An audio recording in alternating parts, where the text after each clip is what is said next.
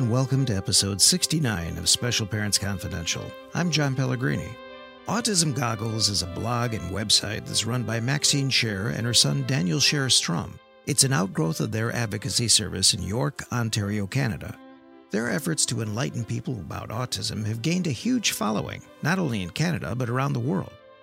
Both Daniel and Maxine were diagnosed with autism. Their abilities to describe in detail how people with autism think, function, and cope in a world that isn't necessarily designed for them to succeed has opened a lot of people's eyes. It's helping to change the way people view those with autism. Their goal is to help the so called neurotypicals see the world the way the people with autism see it by putting on autism goggles. For this episode, we're interviewing Maxine, and in our next episode, we're going to talk to Daniel. I started off by asking Maxine if she'd been diagnosed with autism early, like her son Daniel, or if the diagnosis came later in her life. No, later, much later. Okay. Um, actually, it, it, it was Daniel. it was Daniel. Ah. Um, because uh, in my in my professional life for the last uh, several years. I've been an autism consultant. I actually work for a very large um, nonprofit agency. And in that role, I was very often, and I still very often, um, identify moms who may be on the spectrum and siblings, female siblings who may be on the spectrum, right? So I just, I, I, am not a diagnostician, but I just would recognize those things. And, and some of these women were, you know, doctors and artists and very successful in their lives and you know it just would have been the last thing anybody thought of and so i, I remember having a conversation with daniel and saying you know i you know, I have met so many women in my work and been able to help to give them some answers for their lives and for the struggles their daughters are having. I, am not really sure why I'm able to do this or why I'm recognizing the autism. And he looked at me and he's really a funny guy, John. And he said, uh, Seriously, you don't know? And I had no idea what he was getting at. And so when he said, You are totally autistic. And I just thought he was off his rocker. And um, long story short, he said, Oh, I get it. You tell me that it's just a way of learning, it's just another way of being human, but you're embarrassed. And so you're not even going to talk about this. Fine, I, I get it. Hypocrisy. So it cost me a lot of money. And um, I went for full assessment to prove him wrong. And uh, I was not able to prove him wrong. Oh, boy. bugger. yeah. So it was very interesting. And I'm super glad that I did it. Yeah. Right. Now, did you become a special education advocate because of all your work in trying to get help for Daniel in school, or were you already working in advocacy because of your own experiences in school? So let me explain that. So Daniel's the youngest of my four children, and he's younger by nine years. Mm-hmm. And uh, so, you know, I'd already uh, come to understand many of the systems in the school. And when Daniel was diagnosed, there was very little knowledge of Asperger's, so ASD level one in school system. Uh, and so I, uh, being a woman on the spectrum, immersed myself in in everything related to Daniel's struggles mm-hmm. until I sort of became an instant lay expert. And as I learned things, I helped other people. And I had a, a successful business at the time. And so I knew a lot of people and everyone has children and everybody knows someone who knows someone who's having a struggle. And so this is how it started. And so I did it concurrent with the other things in my life.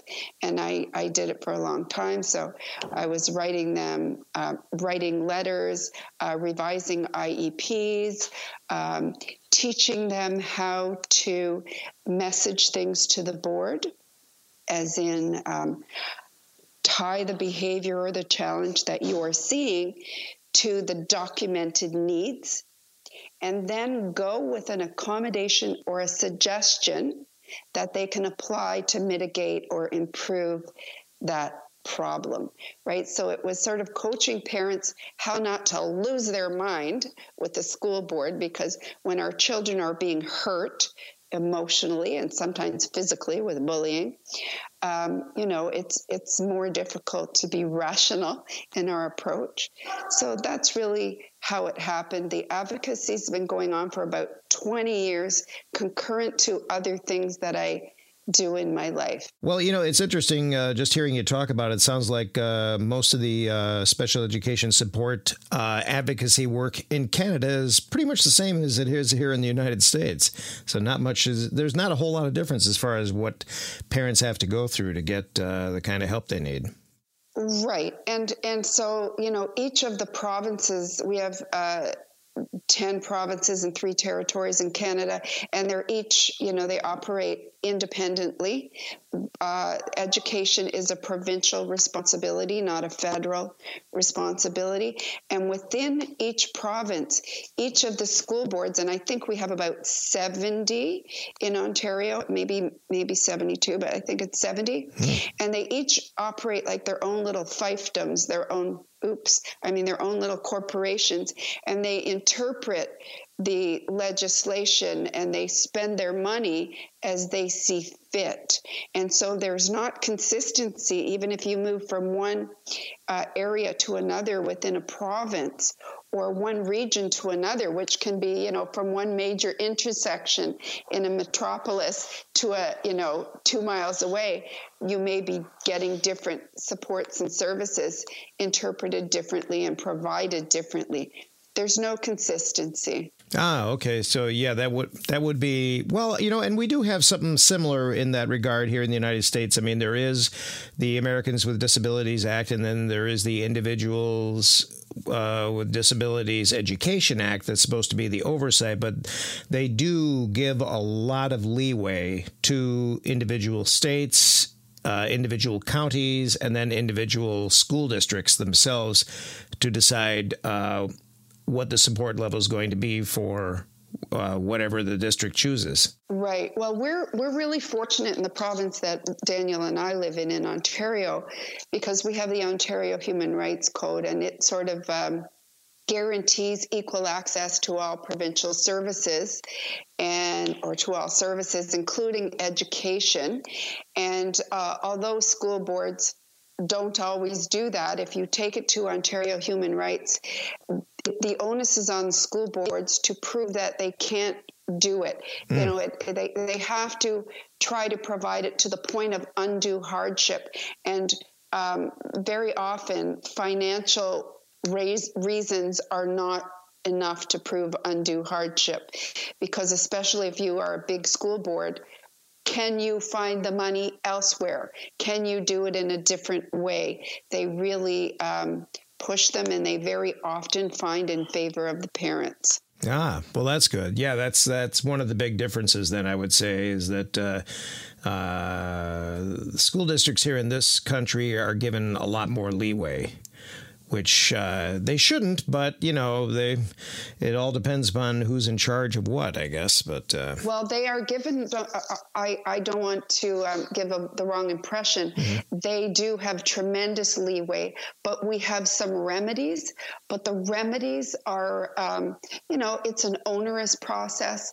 It's a difficult process, especially for parents already dealing with kids with special needs, who has the extra time to fill out lengthy applications to wait on eh, you know on the telephone for a very long time to get simple answers and clarification. Mm. Um, you know there are lots of barriers, so they don't make it easy, but for those who have the fortitude, there there are some remedies. That's that's good. That's good. Mm-hmm. So I'm going to assume that uh, special education supports in Canada are like they are here in the United States, in that they have changed over the years since back when we were probably in school. A number of uh, things uh, have become a little bit more integrated. Yeah, so in the 60s, they first started to, uh, I think it was the 60s, they first started to talk about the Ontario Human Rights code, right, which affirmed equal rights to services, mm-hmm. including education. And then in the 1980s, we had something called Bill 82, um, which was supposed to guarantee children access to education regardless of disabilities.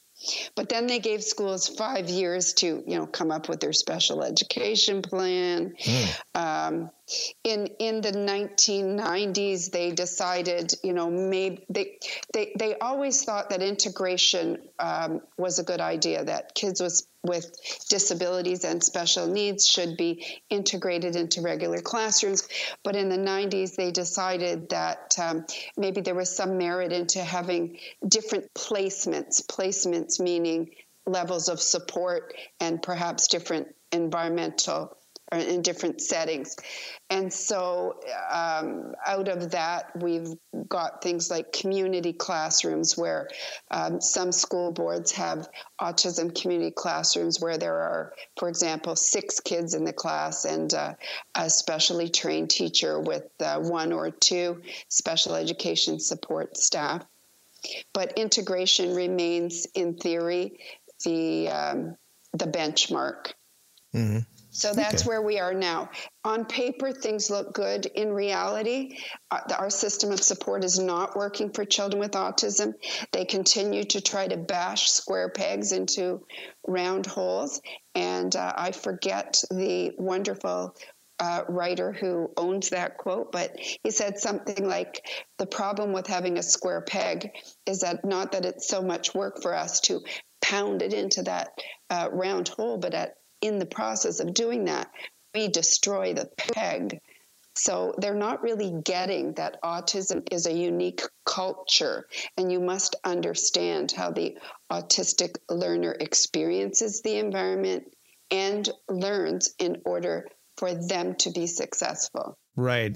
And along with that, you know, one of your most popular articles uh, on your uh, autism website, the Autism Goggles, which I want to talk to you about how that came about too. But I, uh, I just wanted to get to this one article because I thought this is really neat. It's called What Good Teachers Know About Teaching Kids with Autism, a wish list. Yeah. You know, the yeah. list is really long, but I think you captured just about every complaint that parents could possibly have about mm. how kids with autism are treated and what the how the parents are treated by the schools and educators. Can you talk about some of the experiences you went through that helped you put that list together? Well, I'm going to say that I keep adding to that list because, um, you know, a lot of what I do revolves around helping parents whose kids are suffering or struggling in the school system.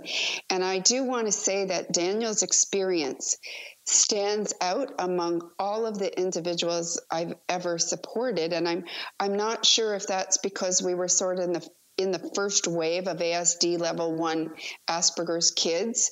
Uh, or because I, w- I made myself educated and had the right approach with staff, or just because they were wonderful. But he was quite good. So, though he's had a few unfortunate experiences, um, most of the ones that stand out for me are those that I've supported for other families.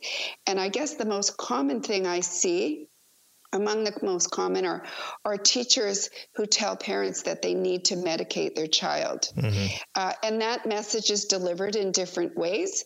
But um, for parents who are struggling because uh, you know they're getting calls every day because their child won't sit still uh, their child's disrupting the classroom and the teacher calls them in and says you know i really you you need to take your uh, child to the doctor and see about medication because he's disrupting the classroom and he's not learning and is very intimidating for parents and they many people have a real deference towards educators or they're intimidated by them and, um, you know, they don't understand that teachers have zero education in that field. They are not qualified to make those recommendations and, in fact, shouldn't be doing that. So a good teacher knows that is not part of their purview. Um, the other thing I, I, see quite a bit is um, teachers shaming children for being autistic. Mm-hmm. And by that I mean we know this is a social communication disorder. So when a child with autism is awkward or inappropriate in their social approach, duh, this should not surprise anyone. But what it should do is should, it should say to the adult, it should say, oh, Johnny or Emma, they don't understand how to ask John to play. So if I go over to you, John, and I pull the truck out of your hand, what I don't want is the teacher saying, Max, what are you doing to John? That's rude. Now you go sit in your desk. I'm going to speak to you later. We don't want that. We want someone to put on their autism goggles and we want them to experience that from the child's perspective. And we want them to say, hmm, Max wanted social connection with John. This is awesome. But she also doesn't seem to understand social approach. We want teachers to shame or adults to shame the child. We want them to do something like this. Max, you wanted to play with John. Good girl. Come here. Let me show you how to ask him. So that, that's something I, yeah, I see that all the time. Mm-hmm. Now, the other thing I see is that children with autism have a very strong emotional response, aversion to being corrected, to making mistakes to being asked to do something over again. The great Dr. Tony Attwood says that individuals with ASD have a pathological need not to be incorrect. Now, please don't mistake that for narcissism or, you know, uh, a need to be perfect. It's just that autism is a pervasive development disorder. So we are corrected potentially in every area of functioning life skills, social skills, communication, our sensory preferences, all day long in every setting by everyone. Challenges with our motor skills, with our fine motor. And so, you know, we move slower, we have slower processing speed. We're rushed all day long. We don't seem to be able to meet the expectations of others in typical ways. And so, we get a little touchy about being corrected. So, a great teacher, a good teacher, takes this into consideration all the time with every approach and knows that they can correct and they can coach and be positive about it. Doesn't mean we ignore mistakes. It means if a child got eight out of 10 on a paper, we write, great job. And if we think that they need more lessons on the two that they got wrong, we have another opportunity at another time to reintroduce more lessons around that.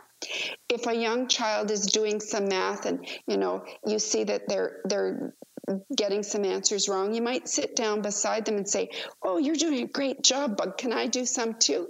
And you go four plus four, and you get an answer is them. You go eight. Oh, yay, I got it right. And then they do five plus four and you go five plus four is 10. Oh, no, no, no, I think I got that wrong. Let me try again. And then you count another way and you still get it wrong. And you go, oh, I got it wrong again. I'm going to try another way. What else can I do? I know, I'm going to count with some pennies. And then you count with your pennies and you get it correct. And then you go, okay, well, you keep doing your work, hon. Ask me if you need any help. You demonstrated the correct way without correcting them.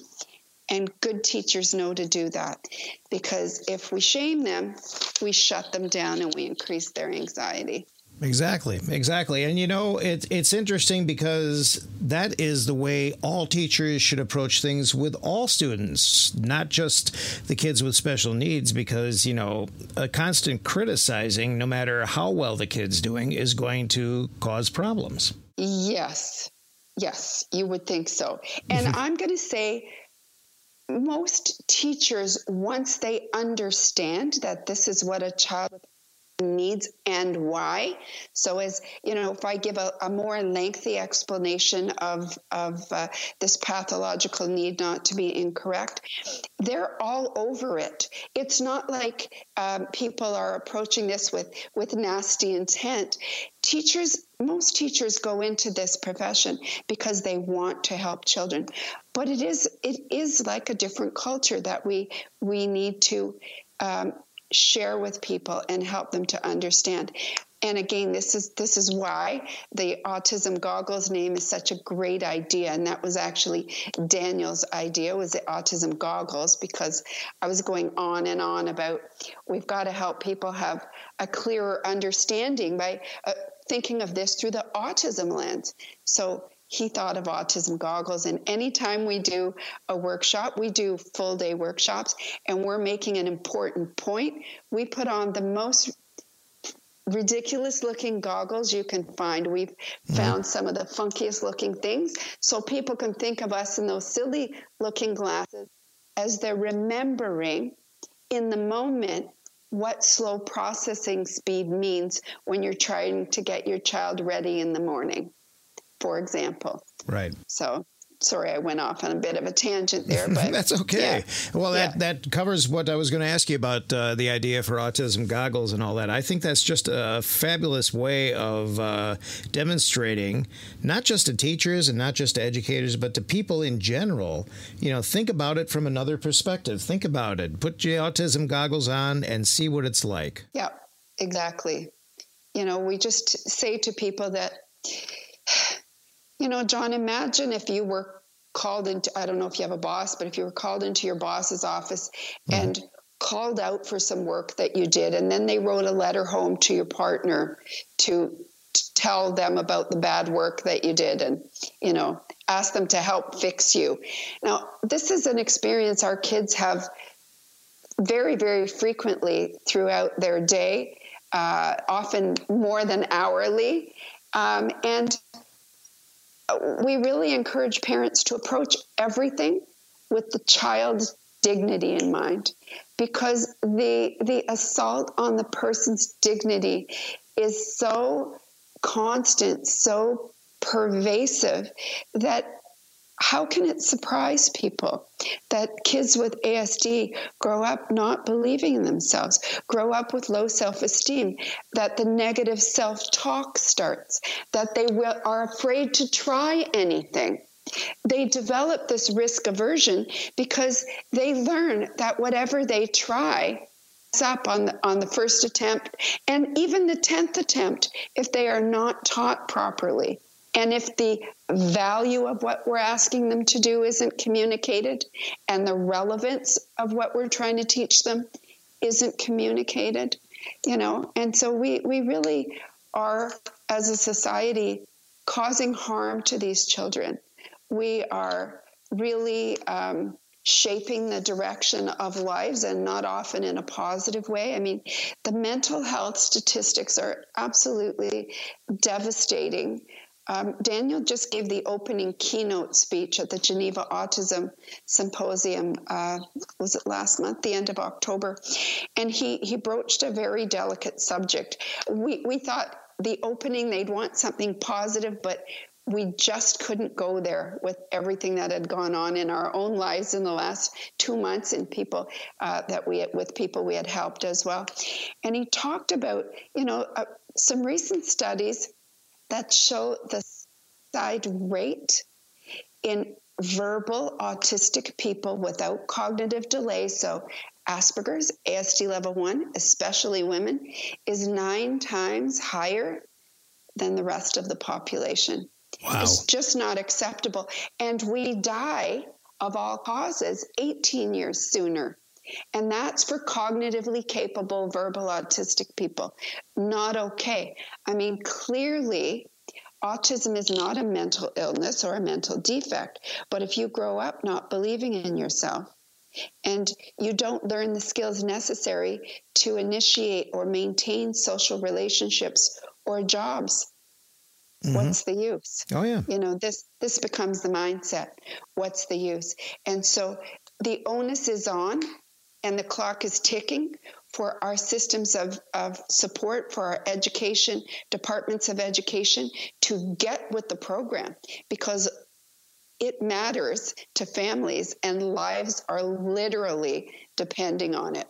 I mean, there's the research is eight or 10 years old now about children with autism. I think it came out of Penn State. Children with autism thinking about suicide 28 times more often than typically children. What the heck? Yeah. Yeah, exactly.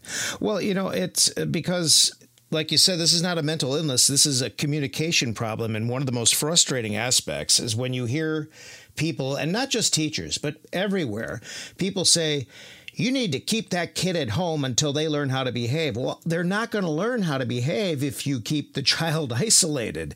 That's right. you know that's ridiculous. Uh, if people need extra help to uh, understand social situations, the absolute worst thing you can do is just isolate them. Well, you know, there's just so much in that. So, I mean, the one thing that that is really not understood or supported is the fact that autism is really two things a unique way of learning and processing information in the brain, and that includes how we experience the physical environment.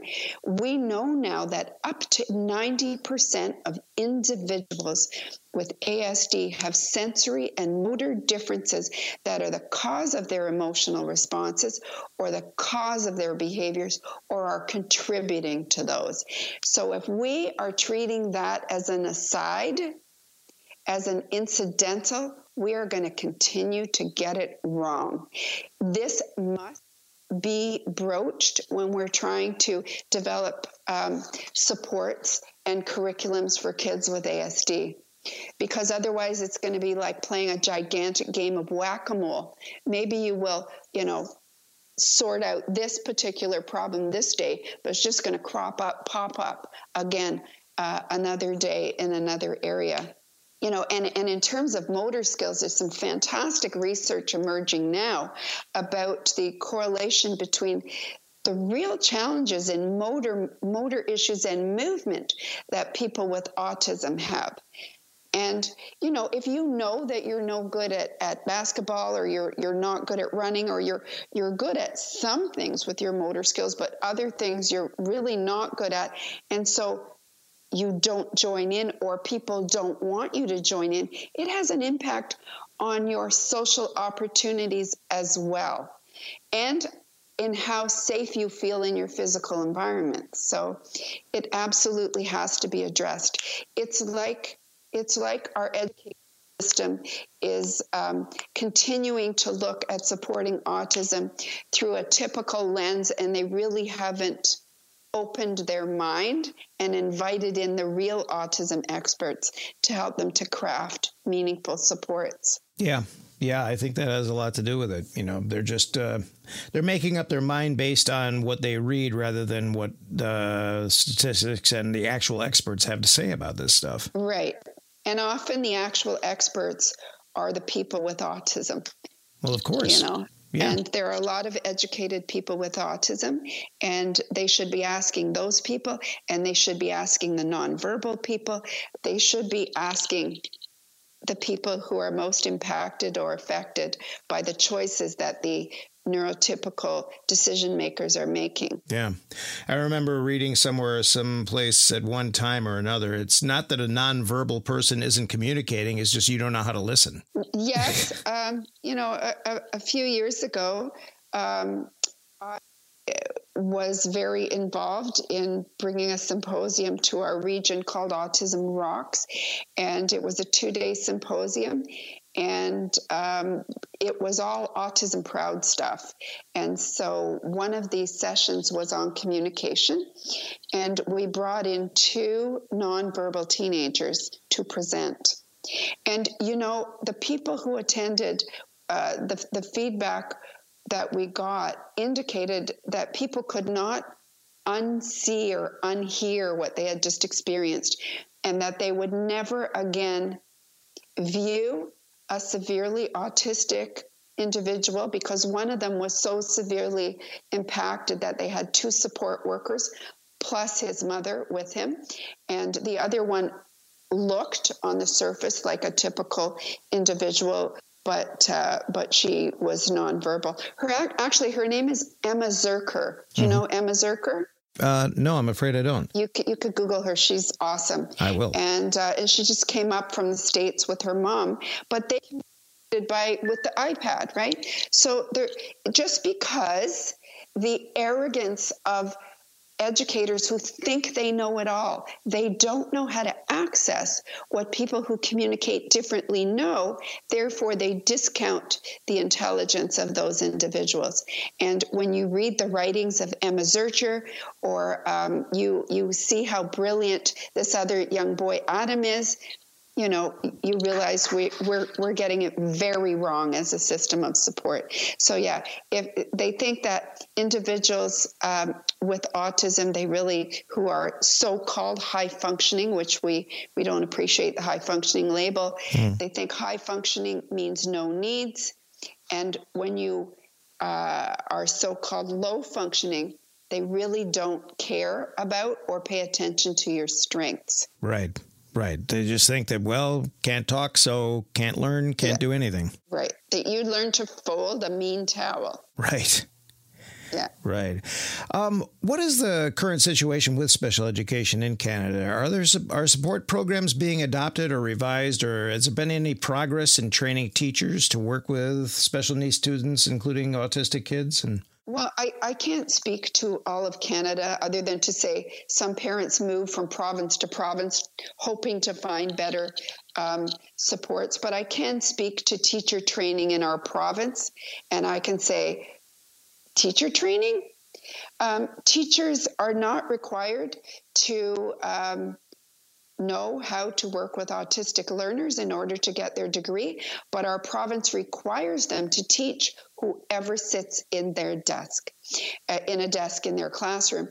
I will say that again, most teachers, you just need an open mind and a good heart and respect for parents and the learner to help someone to do well in a classroom. You, as an educator, just need to be okay asking your administrators to get you some um, some help in the classroom. But um, we really do need to change teacher requirements before we allow individuals or, or teachers to work with autistic learners. Because you know the not knowing and the wrong approaches can do harm to their um, can do harm. Because our kids can focus on one thing that a teacher says and not let it go. And even years later, they can't let it go. And it informs decisions that they make, directions that they take, their belief in themselves or lack thereof. You know, whereas a typical child may be able to let it go and move on, maybe not so much for an autistic child. So, yeah, the lack of teacher education is a huge piece of uh, the challenges we have in our province. Hmm. So, the, um, is there a special education training type program for teachers like there is here in the United States? I mean, there are teachers here who specialize, and there's actually degrees uh, in yeah. education for specific special education support. Do they have anything like that? Well, there's not a separate degree that I'm aware of, but you can get additional qualifications. So my daughters are both uh, teachers, and uh, to get your special education qualification in my province, it's three additional university courses. Um, the daunting part of that is that anybody can do that by taking those courses online. It is the theory of special education and teaching all cu- curriculum to all exceptionalities, mm. not just autism. Oh, okay. We do have, they do have ongoing professional development available to them on professional development days. And I would imagine that certain trainings are offered to them but you know, I don't know if you have anyone in your life who's on the spectrum, John, mm. but you need to know autism from the inside out. You cannot just learn it academically. Right. You've got to get in there mm. to understand it. So, you know, we can't be pretending that full day seminars, you know, uh, once a year, somebody, an autism expert. We need to screen people for attitude and approach and um, as well as for their training and academic qualifications. Exactly, exactly. And you know, it's funny. It's like you said. It all comes back to you know teachers telling other teachers how to teach to autistic kids, but they're not even encountering or asking the autistic kids right. or the parents of the autistic kids what they actually need. Right. Right. Yeah.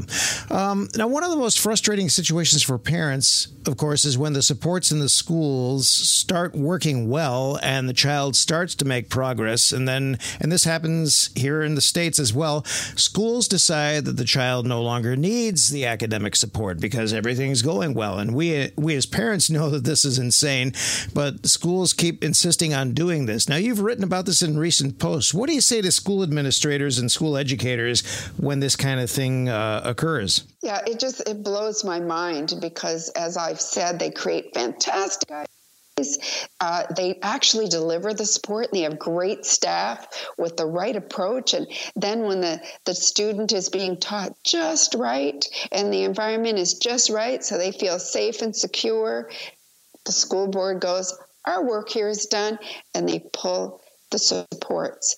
So you know they approach the coping behaviors that they're seeing in the child, so the challenging behaviors or the lack of social success, they seem to approach it like it's like it's an illness. So this is what we need to do to to an illness or an injury. This is what we need to do to, to fix this broken arm or to cure this cold. And soon that that virus, that bacteria will be gone. And when it's gone, we can go back to how we were before. Or when when the bone is set, we can take off the cast. You know, it's just so dumb. You know, it's it's it's hard to find the right words to describe how irrational it is. In my article, I said it was an un educated response. And that's really what it is. They should be ashamed of themselves for pulling away supports from the children who still need it. It doesn't mean autistic students always need one level of support, but the amount of times that the thing that's making the difference is pulled away and suddenly is unacceptable. It really demonstrates a, an ignorance of the needs of some autistic learners. So I guess that's what I would say to them. It's an uneducated response. You need some schooling. Right, right. Well, you know, it's like it's exactly as you said. There's no cure for this. You can support it, you can help it, but to remove those supports is to revert back to the way things were. Right. So not only can it not be cured, it is a way of being human, so it doesn't need to be cured. But the way that our we have evolved in North America to provide education to children, and, and the factories in which we churn them out aren't conducive to learning for many autistic learners. So that's what they need to wrap their head around. This is not a mental illness. It doesn't actually even belong in the DSM 5 that is my personal opinion because it's not a mental illness, mm-hmm. it's a learning difference. And we need school boards to start to embrace that. Yep, yep, definitely. And it makes financial sense. If they would just get it, they would stop having to pay all of the special um, supports that they have and all the professionals that they're having to call in. Exactly. Exactly. That would be so much so much easier to just get them to wrap their heads around that, and we can only hope mm-hmm. it will happen soon. Another article that you posted that I thought is just fascinating, and it really opened my eyes because I hadn't even thought about it this way. Why are experts missing our girls on the autism spectrum? And the article raises a lot of issues with the fact that far more girls probably have autism than are commonly diagnosed because, you know, you hear it all the time. Medical experts saying, well, it's much more prevalent in boys than it is in girls, but that's just not true. Can you give some details about that article and why the experts keep missing these facts? Sure. Um, I, I actually wrote that article after a week of just very daunting meetings with young women whose lives to that point had really been destroyed by the of the system of supports to the distress that these children or these people faced when they were children and then teenagers. So the problem is that though the prevalence of girls to boys being diagnosed is 5.5 boys to 1 when they are little, so when they're toddlers, by adulthood, the actual number is 1.8 boys to every one girl. Mm-hmm. Or sorry, that's right. So, you know, and perhaps one day we'll find out that it's even higher than that.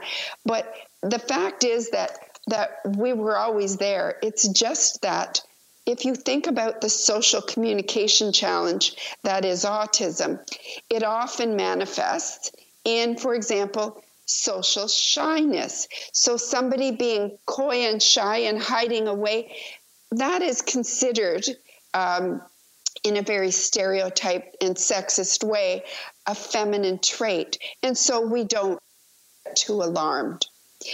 Clumsiness, you know, and not being so interested in sports. Again, you know, we are not so alarmed about seeing that in our girls as we are in our boys. And that does a real disservice to our girls. So, girls are superficially good at social interaction because they learn to mask and imitate. They know they don't get it, but we stand back and we figure out what is expected of us in that situation.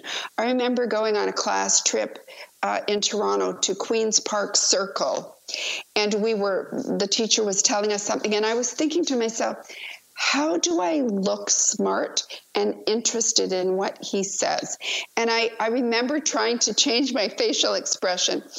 And you know what what often happens with girls is that they they fake it during the day they fake it at work or at school and then they are completely exhausted and if they go to a they they go to work all day they have to totally cocoon and withdraw and um, just kind of recover from the social exhaustion. So people don't recognize that these might be autistic traits. You know, girls often can be we either see the girl who's a little angel you know she's very good academically and she's quiet and she's shy and never makes a peep or she's very intrusive and bossy and uh, always in people's faces. But we don't tend to raise the red flag in the way that we do with our boys. And girls also tend to internalize their distress, whereas boys, you might see externalized behavior, so um, aggression or um, cursing, that sort of thing. Um, girls may turn that inward. And so we see a lots uh, of depression, symptoms of depression high prevalence of eating. So um, the prevalence of those already diagnosed with eating disorders. Uh, um, evidence is suggesting that uh, in the high 20s, so 26, 27% of people diagnosed with eating disorders are teenagers, teenage women, and girls on the spectrum. So, again, they're diagnosed with anxiety, depression. Um, if they do have meltdowns, then people are saying bipolar, um, rather than somebody stepping back, looking at all of this history and all of the traits and saying, is there another answer here? Because when we get the right answer, we can give the right considerations and supports, and then we can watch some of those challenges literally fall away. Right. Right. And you know, it's uh, another one they always throw out is moodiness or, you know, other situations involved in that and they just uh, they yeah, it's it's like they ex they expect and accept that kind of behavior in girls but uh, right. not in boys. That's that's very right. So, you know, they will if a girl um, cries easily uh, or has a meltdown because of something, we tend to call her a drama queen, mm. uh, or you know, or to the doctor and get her diagnosed with bipolar. Right, this is what very often ha- happens, or borderline personality disorder, mm. and those are not diagnoses. Um, you know, those are mental health issues, and I'm not saying that those uh, are not uh, comorbid in some people, but those things do not go hand in hand with autism. And if we are constantly not supporting someone in the way that they need, you know, you can you can push people to meltdown, right? We could make your environment so uncomfortable, John, that perhaps you might, you know, yell or shut down. We could do that to anybody. But, you know, it's constantly done to many young girls and boys on the spectrum because people don't accept that they're doing it or know what it is that they need to do differently. So I said we by our ignorance as a society, we are costing lives and ruining lives. Exactly. Exactly. Yeah. And girls do kill themselves uh, at a at the highest rate. When I cited that statistic earlier, that the nine times um, committing suicide at a rate nine times higher than the general population, particularly girls with ASD level one. Right. Right. It's uh, it's something that just really needs to be addressed and acknowledged, and things need to change there. Definitely. Well, I, I believe so because you know people with ASD level one are average to superior intelligence. They are very creative, out of the box thinkers. And uh, girls on the spectrum are known for being, um, you know, certainly some excel in math, some in science, um, but there are many, many who excel in art and music. Um, uh, Daniel and I often say we believe it will be someone on the autism spectrum who finds the cure for cancer. Because, you know, when we are interested in something, we're able to focus on it uh, to the to the exclusion of other things like who's doing what to whom and who's wearing what. You know, we they can maintain their interest in this area uh, and persevere until they achieve what it is they're after. So I think the onus is on all of us to support all of our children. And um, it would be to the detriment of society not to support, uh, you know, the unique learners that are our artistic children. Definitely. Definitely. Well, it's like they say, you know, the major inventions over the years, over the centuries, over the millennia were probably made by people with some form of Asperger's or autism. Uh, yep. Yeah. Agreed. Yeah. Because they're the ones who spend all the time looking at it and trying yeah. to figure it out. Exactly. Another post you made recently on the Autism Goggles Facebook page is that you hear a lot from parents that are just completely convinced that if they find the right classroom setting or just the right teacher, just the right doctors, and that their child's behaviors and challenges will disappear. Can you talk about your response to that assumption? Well, you know, I I, I really believe that my job, like when I'm when I'm doing my work as an autism consultant, is to really support the parent and to elevate and lift them up. But at the same token, they really need to wrap their head around the supports that actually do exist and the supports that don't exist. Because if you sit around waiting for some, you know, um, fairy godmother to step in and, and help you through this. It's just ain't going to happen. So, parents, uh, children do best when parents are educated. And when parents educate themselves all of their child's sensory needs by going and getting a comprehensive sensory assessment that includes all the motor challenges and then finding someone to tell them what that means for their child because the report on its own is just a piece of paper. And then they get a psychoeducational assessment so they can understand how their child learns. And then they get someone to interpret that for them and tell them what that means for their child. Um, so I, I cannot emphasize to parents what a difference it's going to make for their children when they accept A, autism is not something your child is going to grow out of, but they will become the gaps will become more apparent if you do not teach the children the skills they need to know as they get older. And that most challenges and most things that make the child's life difficult can be mitigated, prevented, or uh, completely supported if parents understand just where to look for help and how to get it. So, really, parents are their answer to their own prayers, uh, or parents are the magic bullet. Um, but you know, uh, you know, at first blush, it can be a little daunting to parents who are confused by what they're seeing to realize what the heck, nobody understands this, but really, very few people do. So, right, that's what I tell them as gently as possible, never as bluntly as that. Right, right. And um, as as a very famous politician said so often, we are the ones we've been waiting for.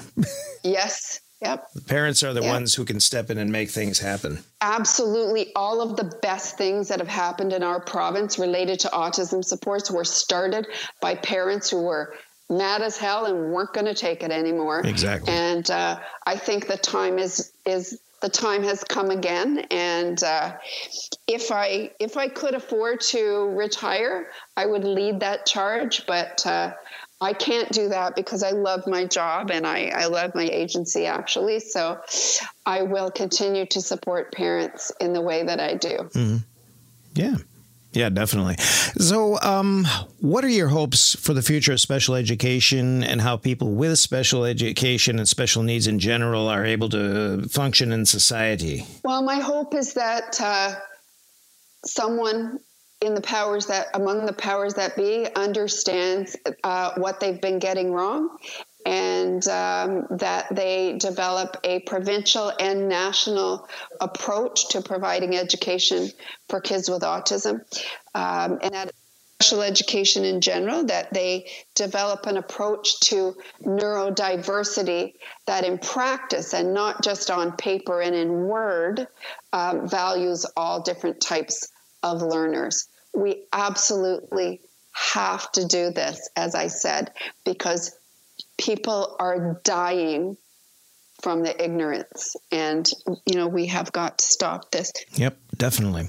Lives are on the line whether we want to acknowledge it or not. Lives are on the line and i i you know when i'm working privately with parents i don't raise that topic john because it is so raw and it is so close to the surface for all of us right? Um, it's very difficult. And when parents are just trying to get through the day, I'm not sharing that with them. But when I do this kind of work, I have to do it because we have got to change our policies, or we'll just keep doing what we've always done and we're going to get what we've always been getting. My thanks to Maxine Share of Autism Goggles for agreeing to be interviewed for this episode of Special Parents Confidential. And be sure to check out our next episode when we interview her son and partner in Autism Goggles, Daniel Share Strom. We have links to the blog articles we talked about and the Autism Goggles website on the page for this episode at specialparentsconfidential.com. A great way for you to connect with us is by liking our Facebook page. You can comment on this episode and share it with your friends in your status updates. We have a button that links right to our Facebook page on our website as well. There are also buttons for all the social media sites that we use. Please help spread the word about Special Parents Confidential with all your favorite social media sites. And that's it for this episode of Special Parents Confidential. I'm John Pellegrini. Thanks for listening.